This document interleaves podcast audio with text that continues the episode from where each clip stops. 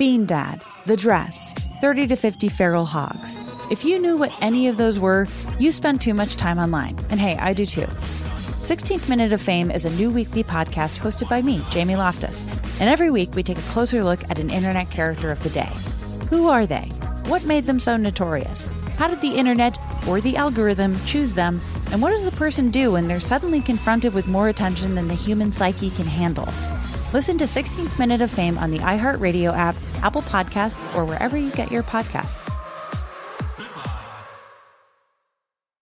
I am the ferryman. In the shadows of the afterlife, the ferryman of souls guides America's most influential spirits to their eternal rest. Where are you taking me? Are you death? This road is not on any map. How much for a ticket? All I ask for in payment is a tale I don't know who got to Kennedy first. and the devastation those first bombs caused. I've never been to hell, but I know intimately the hymns of the damned. Binge this season of The Passage now. Listen on the iHeartRadio app, Apple Podcasts, or wherever you listen to podcasts.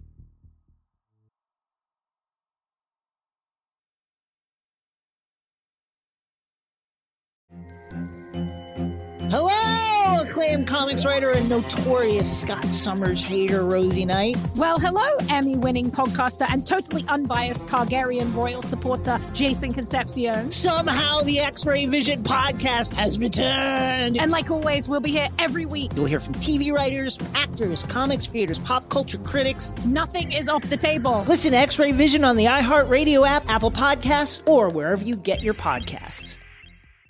Imagine you're a fly on the wall at a dinner between the mafia, the CIA, and the KGB. That's where my new podcast begins. This is Neil Strauss, host of To Live and Die in LA, and I wanted to quickly tell you about an intense new series about a dangerous spy taught to seduce men for their secrets and sometimes their lives. From Tenderfoot TV, this is To Die For. To Die For is available now. Listen for free on the iHeartRadio app, Apple Podcasts, or wherever you get your podcasts. Chapter 8 Roland. So you were there, right? Sardar asked. You saw the White House burn? Sardar was Jim's mechanic. He was a short, slightly pudgy kid with a wide, handsome face and skin a couple shades darker than Roland's own. This was maybe his 20th question since Jim's aircraft had dropped their transport off two hours ago. The other members of Jim's team hadn't said so much as a word to Roland. They'd all listened, though. He could see the tension in their shoulders and feel the vibrations in the air as their ears twitched and their eyes darted over to watch his replies. The fact that they were all cramped together inside the armored confines of a Mattis APC made it easy to read the room. Roland wasn't a 100% sure if the young merc had been put up to the task of questioning him, or if Sardar was just an inquisitive soul. Roland smelled a light drizzle of nervousness waft off the boy. He'd caught several glances between Sardar and Bigsby, but neither of those facts were proof of anything. Nervousness was a perfectly natural reaction to hanging out in a cramped metal box with a guy you'd just been trying to murder. I remember pieces of it, Roland replied. Fucking somebody in the Lincoln bedroom, stealing liquor from the kitchens, shitting in the ball return of the White House bowling alley. Sardar shook his head. That's fucking loco. You're like a history book. I bet I read about shit you did back in high school. Probably, Roland said with a shrug. He had about nine clear memories of his life before the shack on Camelback Mountain, and none of them felt very historic. Can I get your autograph, man? Sardar asked. Bigsby, the post-human Roland had been about to arm club into submission a day ago, shook his head and groaned in embarrassment. One of the women he'd buried in his collapsed hovel grunted out a laugh. Her name was Nadine, or something with an N anyway. She and her partner, Azame, were both close assault specialists. Like the rest of the crew, except Sardar, they'd been cold to Roland ever since he'd beat the living hell out of them. Something occurred to him. Hey, I got a question for you, he said to Sardar. Yeah? Your crew's been real pissy to me this whole ride. Roland nodded at Bigsby. How exactly did you guys expect that fight to go down? Sardar pursed his lips. He seemed at a loss for a second. Then he said, Jim framed it as just a standard kill team action. We've done that sort of thing a couple of times. Last year there was this chromed out Nazi in Idaho, so he tricked you then, Roland interrupted. Convinced you this was just another assassination when all he really wanted to do was get my attention? Roland looked around and realized the rest of the transport was glaring at him. Bigsby spat on the ground in front of Roland's foot. We'd have iced you if you'd given us another minute. Roland just laughed and turned his eyes back to Sardar. It's clear you and the other guy, he gestured at the young man next to Sardar, are the only smart bastards in the unit, since you didn't get back up when I beat you down. Sardar squirmed a little, clearly uncomfortable. Me and Pedro, he gestured to the other man, we're just engineers. We don't go toe to toe with, uh, with whatever you are. All this conversation, the most he'd had in years, made Roland feel uncomfortably lucid. He rooted around in the tattered old backpack he'd brought with him. It contained one rusty Mateba auto revolver that he'd found under the floorboards of his collapsed shack and 5.087 kilograms of assorted narcotics, mostly opiates. Roland remembered how fun it was to watch things explode while high on oxy. He pulled a pill bottle out of the sack, dilaudid, and poured half of it into his mouth. Roland swallowed, then guzzled the second half. Jesus, said Will, the man he'd stabbed in the throat with a piece of wood yesterday. This is the guy who kicked the shit out of us? I am sorry about that, Roland said. If I'd known we were going to wind up sharing an APC, I probably would have just choked you out. Mortar fire. Incoming. Roland's hindbrain ran the calculations, estimated it at around eight miles out. He sat up straight, senses focused towards the sound of the fire. Bigsby and Azame reacted the same way. They'd clearly splurged on the good ears. The rest of the team didn't seem to have heard. They're shooting ahead, Azame said. 60 millimeter mortars. Get up, folks, Bigsby added as he pulled his own S 30 Barrett assault rifle from its resting place on the wall behind him. The fuck was that? Azame cocked an eyebrow. Her left ear twitched, her tan, lean face flushed red with excitement. I don't recognize that one. Me either, Bigsby grunted. The other posthuman looked to Roland with clear frustration. You recognize that? Roland did. It's an M142, he said. Mobile rocket artillery. Antique. U.S. military issue. Will looked over to Bigsby, confused. I've never heard of anything like that in the SDF's armory. It's not the SDF, Roland explained, slurring his words more than a little. The opiates had just started to hit. Holy shit, I love Dilaudid, he thought. That's incoming. Can't you tell? he said. Not, uh, not from this distance, Azame answered. She glanced awkwardly over to her partner. Nadine put a hand on her thigh and squeezed. Could you not be monstrously fucked up when we're about to go into battle? Bigsby asked. He seemed angry. Roland debated offering one of his handfuls of pills. He decided he'd much rather save them for later. First off, I didn't sign up for battle, he explained as he popped and chewed a pair of morphine tablets. Second, we still got about almost eight miles before we hit the front. Plenty of time to sober up. Eight miles? asked Sardar. The Richardson line is fifteen miles out. More mortars crumped in the distance. Roland heard blossoms of heavy machine gun fire, too, and the hums of dozens of assault drones. Hey, Biggs? The voice of the APC's driver crackled over the vehicle intercom. There's a lot of craziness coming in from the main SDF channels. It sounds like a major assault. The martyrs have pushed all the way to Deep Ellum. Some of the field commanders are talking about a full retreat. Jesus shitting Christ! Will Bigsby and Nadine all cursed at the same time. Roland thought it was cute. It tugged at his heartstrings a little. He missed being part of a close knit team. Some of his stronger memory fragments involved really good times he'd had during and after the war. He remembered blowing up an armored school bus with a guy named Mike, throwing rotten oranges at a government sniper with Jim. His brain also brought up snatches of late night drinking sessions and watching cartoons on an old projector in the desert.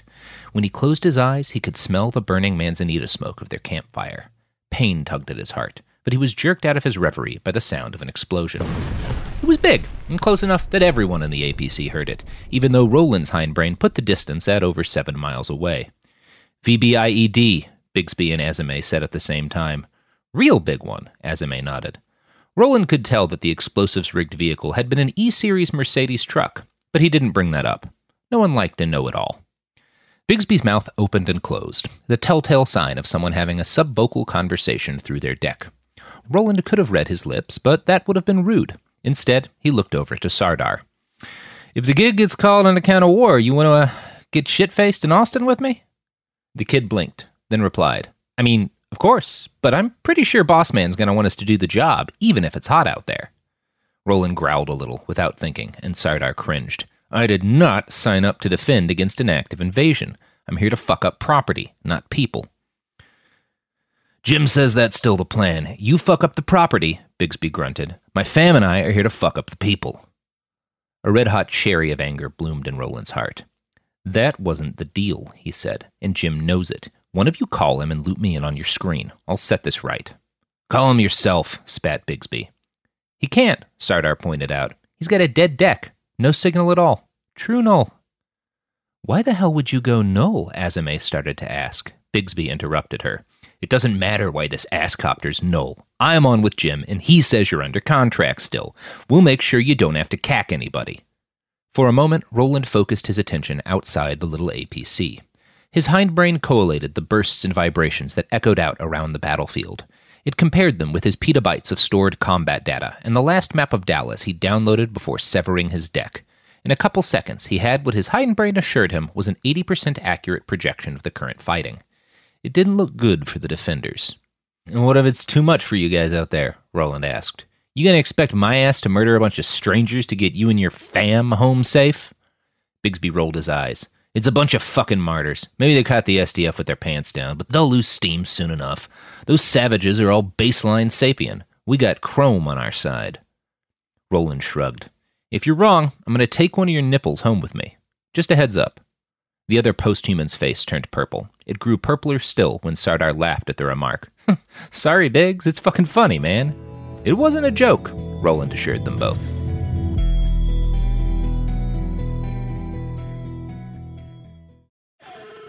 Bean Dad, The Dress, 30 to 50 Feral Hogs. If you knew what any of those were, you spend too much time online. And hey, I do too. 16th Minute of Fame is a new weekly podcast hosted by me, Jamie Loftus, where every week I take a closer look at an internet character of the day. Who were they? What made them so notorious? Why did the internet choose them? And what does a person do when they're suddenly confronted with more attention than the human psyche can handle? I'll be talking to internet historians, experts, and yes, the main characters themselves to get a fuller picture. Because I think that even outside individual experiences, a character of the day tells us something about how the internet worked at that time and how the attention economy developed into the freaky three headed dragon it is today. Together, we probably won't be able to properly log out, but we can take a walk down scary internet memory lane and see one day a little more clearly. Listen to 16th Minute of Fame on the iHeartRadio app, Apple Podcasts, or wherever you get your podcasts. Danielle Moody here, host of the Woke AF Daily podcast. We've been with iHeart's Outspoken Network for a year, and what a year it has been. Every weekday, I navigate our rapidly changing world alongside our series of fabulous expert guests. As we head deeper into 2024 and yet another life changing election cycle, Woke AF Daily is here to keep you sane and woke. Woke not just to the latest headlines, but also to the collective power we all have. Woke to the need to build community with those around us. Woke to how to avoid burnout, and woke to the ways we can all find joy in the madness.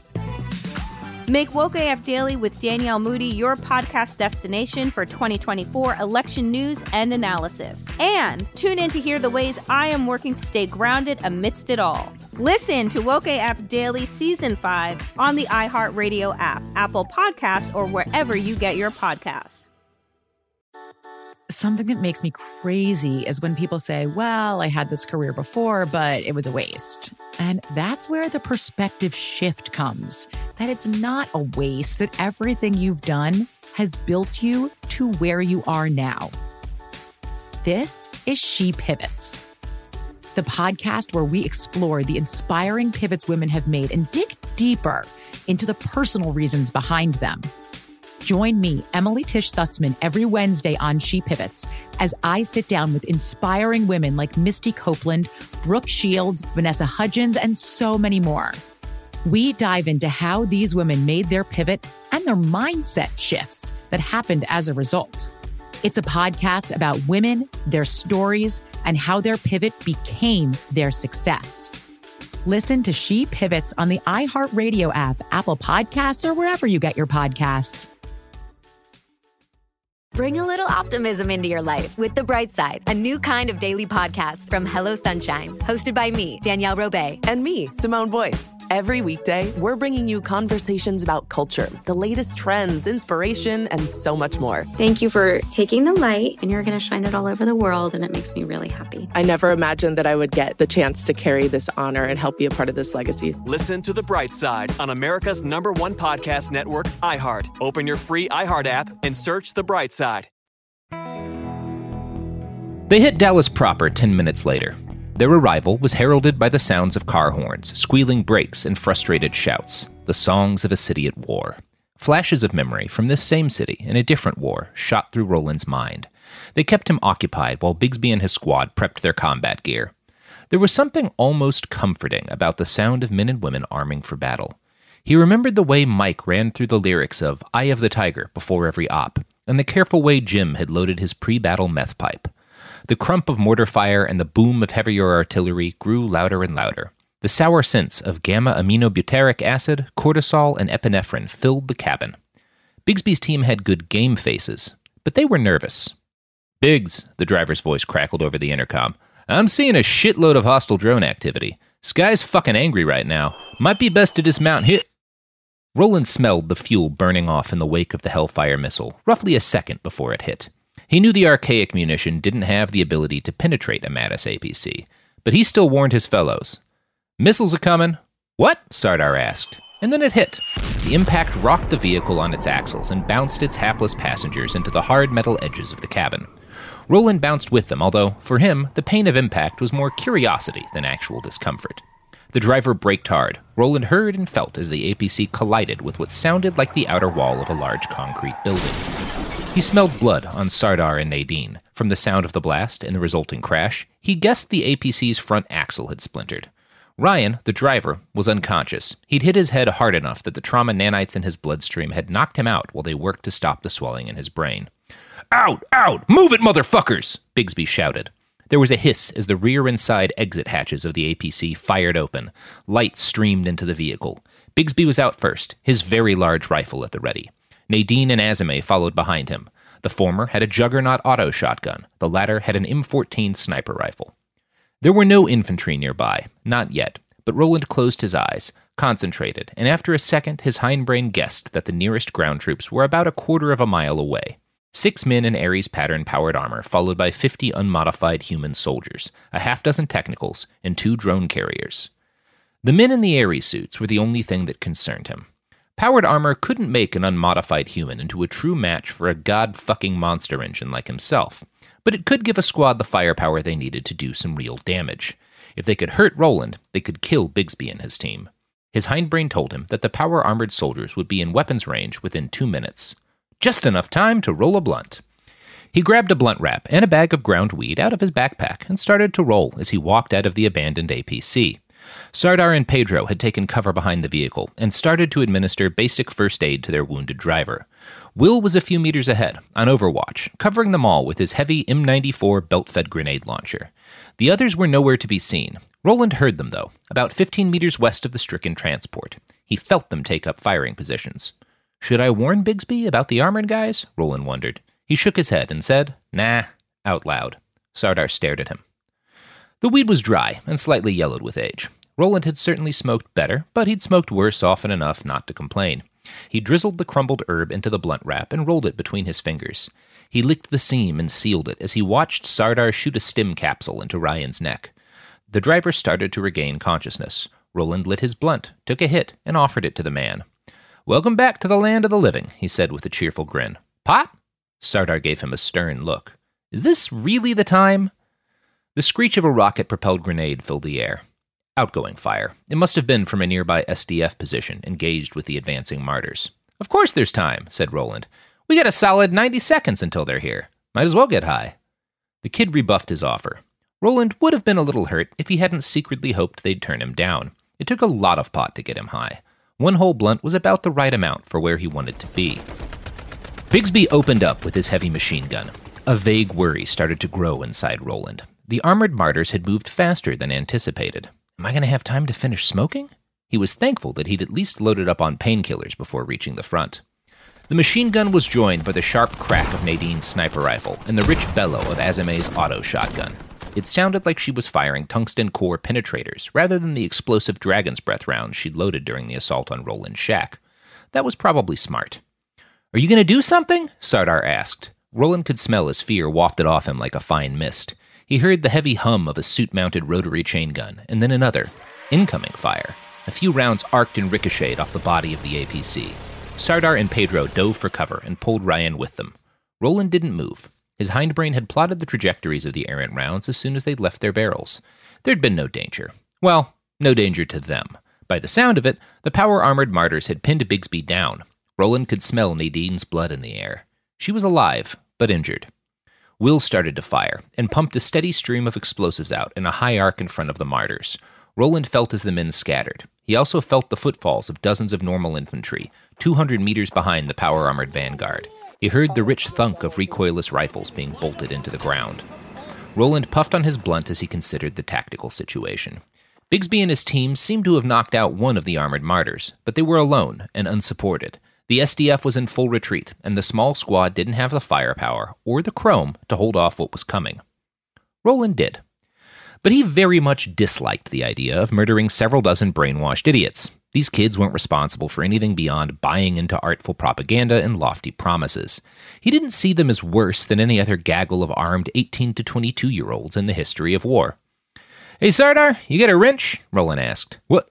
Yes? Sardar replied. Can I borrow it? Um, the young mercenary raised an eyebrow in confusion. It's not a sex thing, Roland assured him. I, uh, never assumed it was, Sardar said. Then can I have it? Sardar stared at him for a long beat and then said, Okay. He handed over his wrench. It was nice, more than two feet long, and made from 15.4 pounds of stamped steel. This is perfect, Roland told Sardar. Perfect for what? Sardar asked. Wounding, Roland replied. And with that, he was off.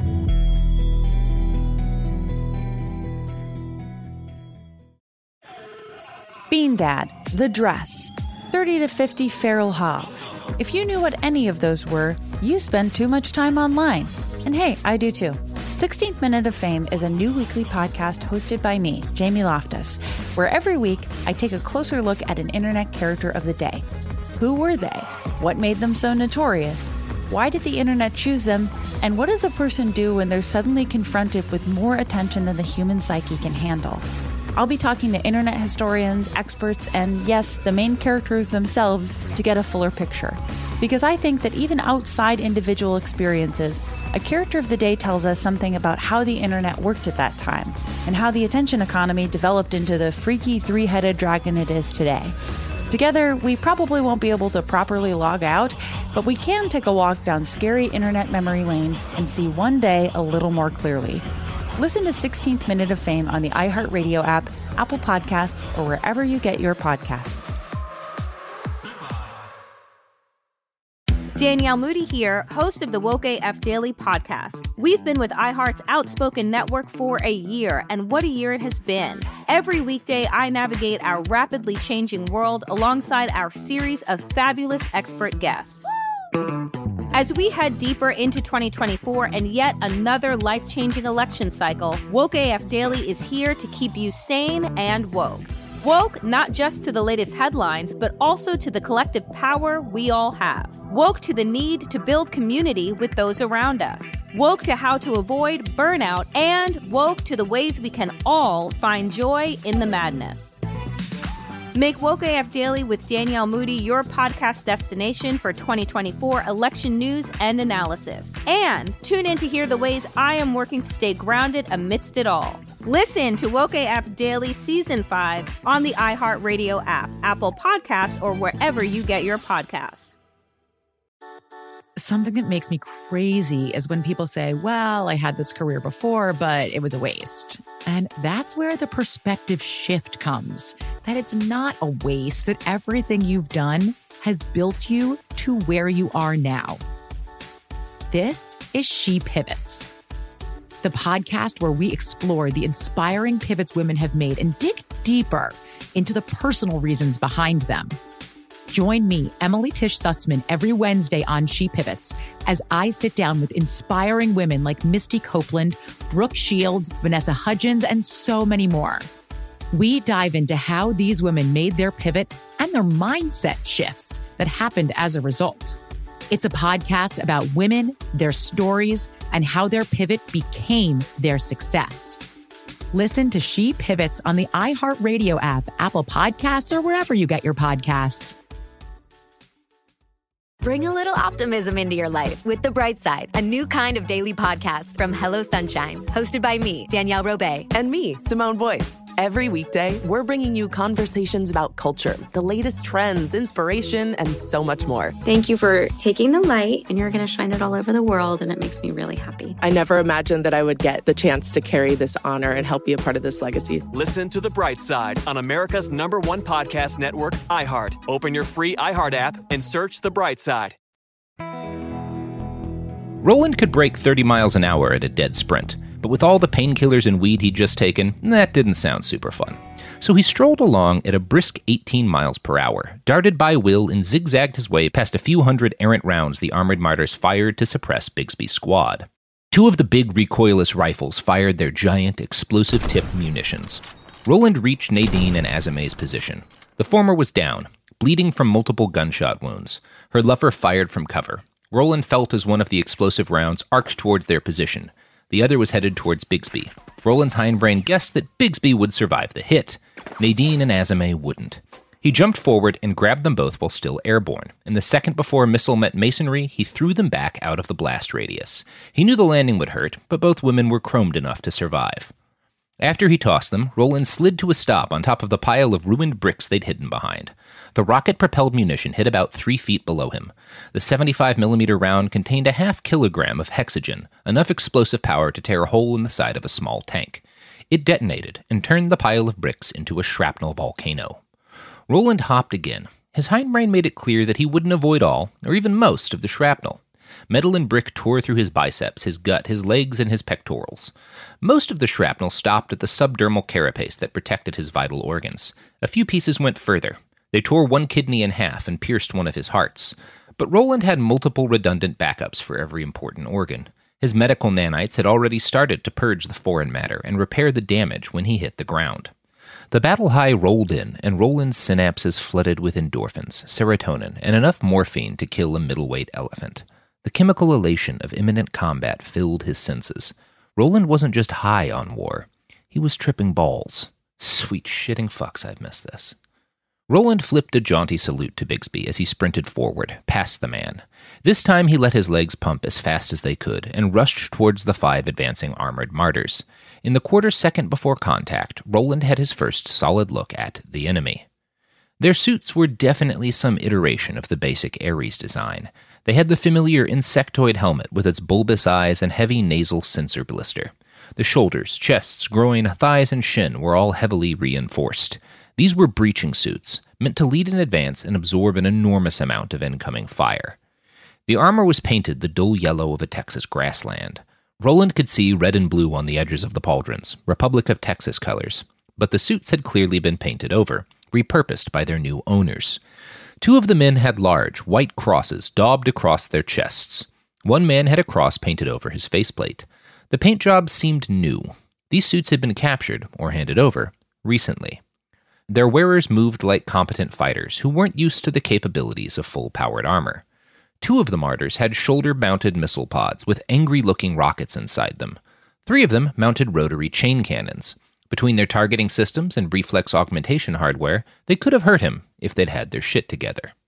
But they didn't, and he hit the point man like a bag of concrete thrown by a gorilla. Roland didn't even bother to swing the wrench yet. He just let his substantial body weight turn him into a post human battering ram. The first soldier hit the ground, Roland atop him, with a whine of pistons and internal motors. He tried to bring his assault cannon to bear on Roland, but the barrel was too long. Roland slammed Sardar's wrench into the man's crotch eleven times in the space of a second. The suit's groin armor was rated to stop a 50 caliber rifle round. It caved in on the third hit. Stop! he shouted inside his own mind. Stop! You're going to kill him! Roland pulled back with considerable effort. His brain wanted more, and every impact fed a few more endorphins into the hopper. But he managed to stop himself before he did irreparable harm. This hesitation made him a target, though. One of the armored martyrs shot him four times and ripped deep gouges in his torso. Roland rushed the man and slapped his weapon aside. The drugs flooded into him again as he swung his wrench up, underhanded, into the poor fellow's chin. Bone shattered on the first swing. Bigsby fired. Roland felt one of the other armored martyrs go down. Kneecaps and throat shot out.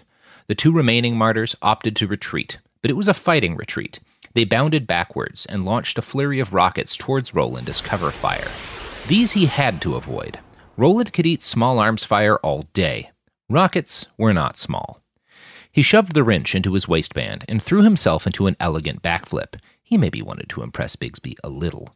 He landed 14 feet back from his prior position. In the same continuous motion, he picked up two fist sized chunks of concrete off the ground, flipped back again, and launched both improvised missiles at the retreating martyrs.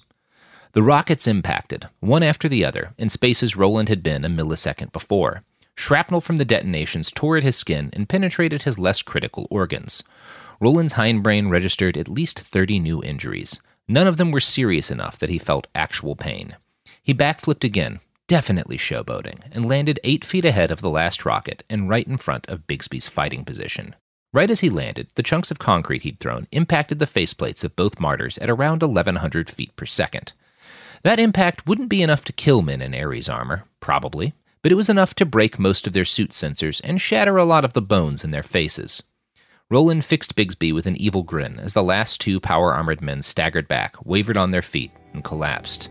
Son of a. Bigsby started to curse in a low, awed voice. Guess I'll be taking that nipple now.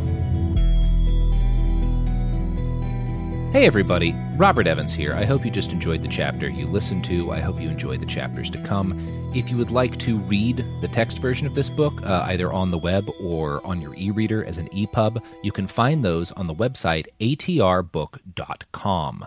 Uh, so again, the free, ad-free EPUB and the text of every chapter will be on atrbook.com. Thanks. Bean Dad, The Dress, 30 to 50 Feral Hogs. If you knew what any of those were, you spend too much time online. And hey, I do too. 16th Minute of Fame is a new weekly podcast hosted by me, Jamie Loftus.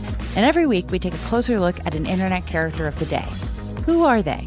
What made them so notorious? How did the internet or the algorithm choose them? And what does a person do when they're suddenly confronted with more attention than the human psyche can handle?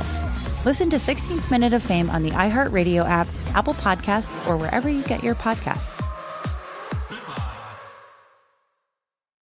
I am the ferryman. In the shadows of the afterlife, the ferryman of souls guides America's most influential spirits to their eternal rest. Where are you taking me? Are you death? This road is not on any map. How much for a ticket? All I ask for in payment is a tale. I don't know who got to Kennedy first. And the devastation those first bombs caused. I've never been to hell, but I know intimately the hymns of the damned. Binge this season of The Passage now. Listen on the iHeartRadio app, Apple Podcasts, or wherever you listen to podcasts.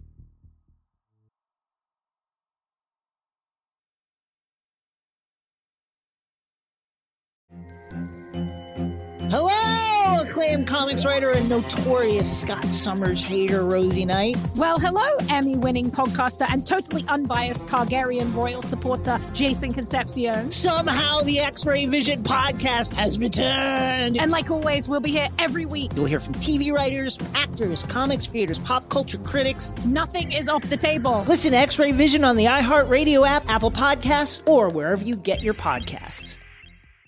Imagine you're a fly on the wall at a dinner between the mafia, the CIA, and the KGB. That's where my new podcast begins. This is Neil Strauss, host of To Live and Die in LA, and I wanted to quickly tell you about an intense new series about a dangerous spy taught to seduce men for their secrets and sometimes their lives. From Tenderfoot TV, this is To Die For. To Die For is available now. Listen for free on the iHeartRadio app, Apple Podcasts, or wherever you get your podcasts.